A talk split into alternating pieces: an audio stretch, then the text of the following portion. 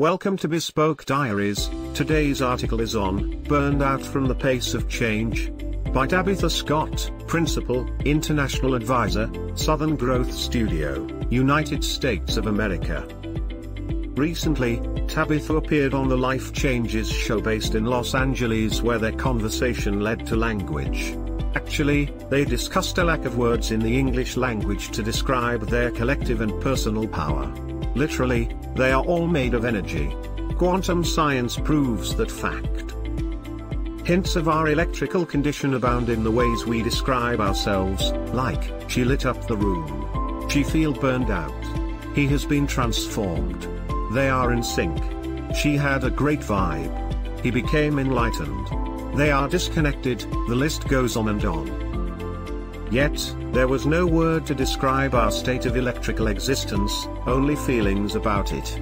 There was no universal way to express what ancient gurus, modern physicists, and religions have tried to define about our connection to source and use of its power.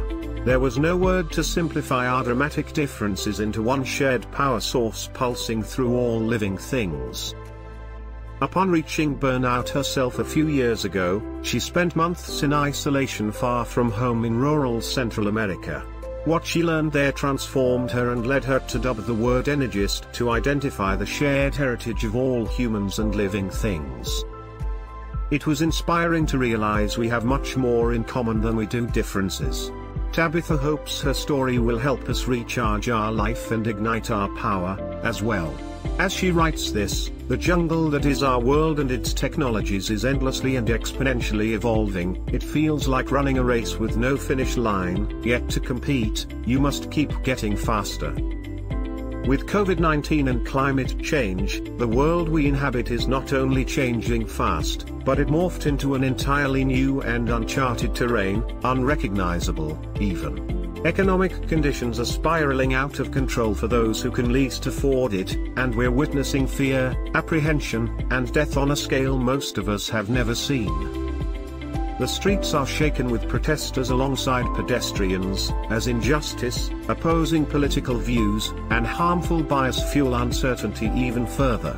Even before the virus infected our bodies and minds, and before nature's raging storms and fires manifested into what we can only hope is the final fervent crescendo in Berlioz's symphony fantastique, the internet's Wild West rules, anonymity for all, constant barrage of ads, and the 24-hour emails and news cycles polarized, alienated, and reshaped the ways we think and interact.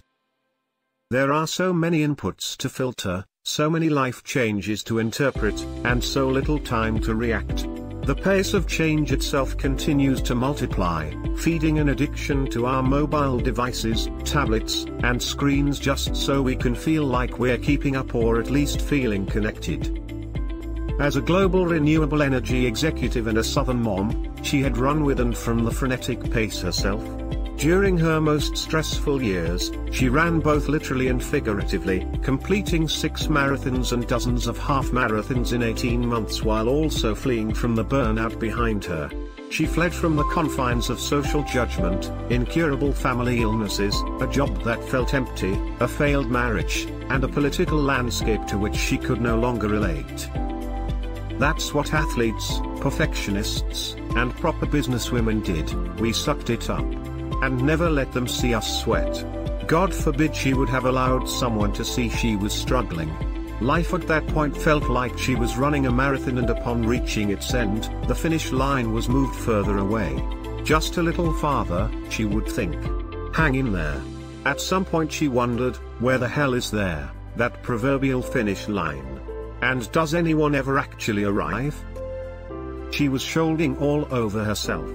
She should be the perfect mom, she should be a powerful leader, she should be more attractive, she should be able to find a cure for her son's disorder, but there was no triumphant finish to this race.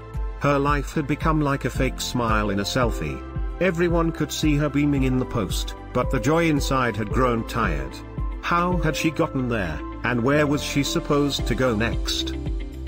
She fled the busyness of the city and lived for nearly three months near the Costa Rican jungle, with no daily phone service, television, radio, or other means of connectivity. So many questions were running through her mind, how do we find and maintain peace and happiness amidst the encircling storm of uncertainty? Is it possible to connect directly to the spirit realm to recharge without being some sort of guru? Where is that spark, that joy she had as a kid, and can it set her free from the pressures of the modern world to feel happy again? What she learned while balancing at the edge of a fast-forward civilization was that no matter how far or how fast she ran, the feeling of true freedom from burnout, stress, and anxiety was achieved most quickly by selecting pause. She discovered how to reconnect to that innate source of life-giving energy, that deep-seated wisdom within, and she listened to it. Tabitha found a way to identify and shed the harmful pressures we put on ourselves. And, she uncovered how to stop running from the burnout that comes from trying to keep pace with ever-changing opinions, uncontrollable forces, 24-7 technology, and social judgment. From deep within the Costa Rican jungle, her own intuition emerged. And something in her tuned into that carefree kid again with unbridled, authentic joy. Some call it a still, small voice but to her it was like reconnecting directly with the higher spirit using her own personal radio station, while at the same time, shedding her worries. What did freedom from worry feel like? It is an endless fountain of happy belly energy. It's the kind of energy we feel before blowing out the candles on a birthday cake, the excitement of hanging out with that friend who makes us laugh so hard we lose track of time, and the ever-present joy of connectedness that comes naturally from within us. We all have the power to create or destroy that feeling at any time, to hold close to or let go of negativity, and to believe in or break down ourselves, and others. Regardless of which jungle we are in, it can be frightening, rejecting, and isolating, and, at the same time, alluring, adventurous, and fascinating. We are each born into different geographies, traditions, and beliefs that shape our paradigms and impact our lives. Our outward appearances, our education, and our talents are all unique. We strive, discover, compete, and seek, joining with or dividing ourselves from others along the way. We look outward, taking cues from society about how we should look, what roles to adopt, and how we should define success. But what if she told you there is no difference between us? The things that outwardly divide us disappear when we look inward, because we're all made of the exact same energy. The same energy that formed the universe, that is the source of all major world religions, and that flows freely and abundantly through each of us. We each grow into different beliefs, paradigms, and levels of success, but we are all born as energists made of the same divine, perfect, and renewable resource. At their core, most religious beliefs portray an inspired representation of how to interact with and exchange the boundless energy of the universe, Surely, society has long lost sight of that purpose, to love our brothers and our enemies as we do ourselves and the people most like us. Yet, Tabitha wondered in the jungle what common beliefs could unite us and how we could leverage that shared energy to foster connection, as if to piece together a comforting quilt crafted from the boldest colors of our true diversity, and not only our physical diversity, but also our incredible strengths, talents, and personalities that we each bring to the table. She learned that there was no need to keep running, we are already sitting at the feast. It doesn't take a trip to the jungle to reconnect to joy.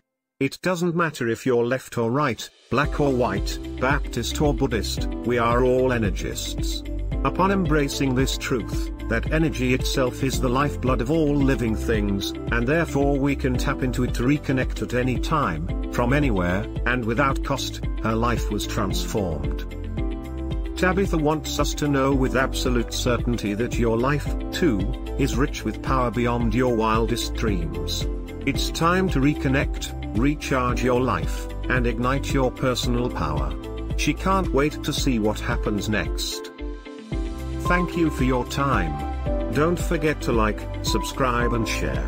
Do leave your thoughts in the comments section below.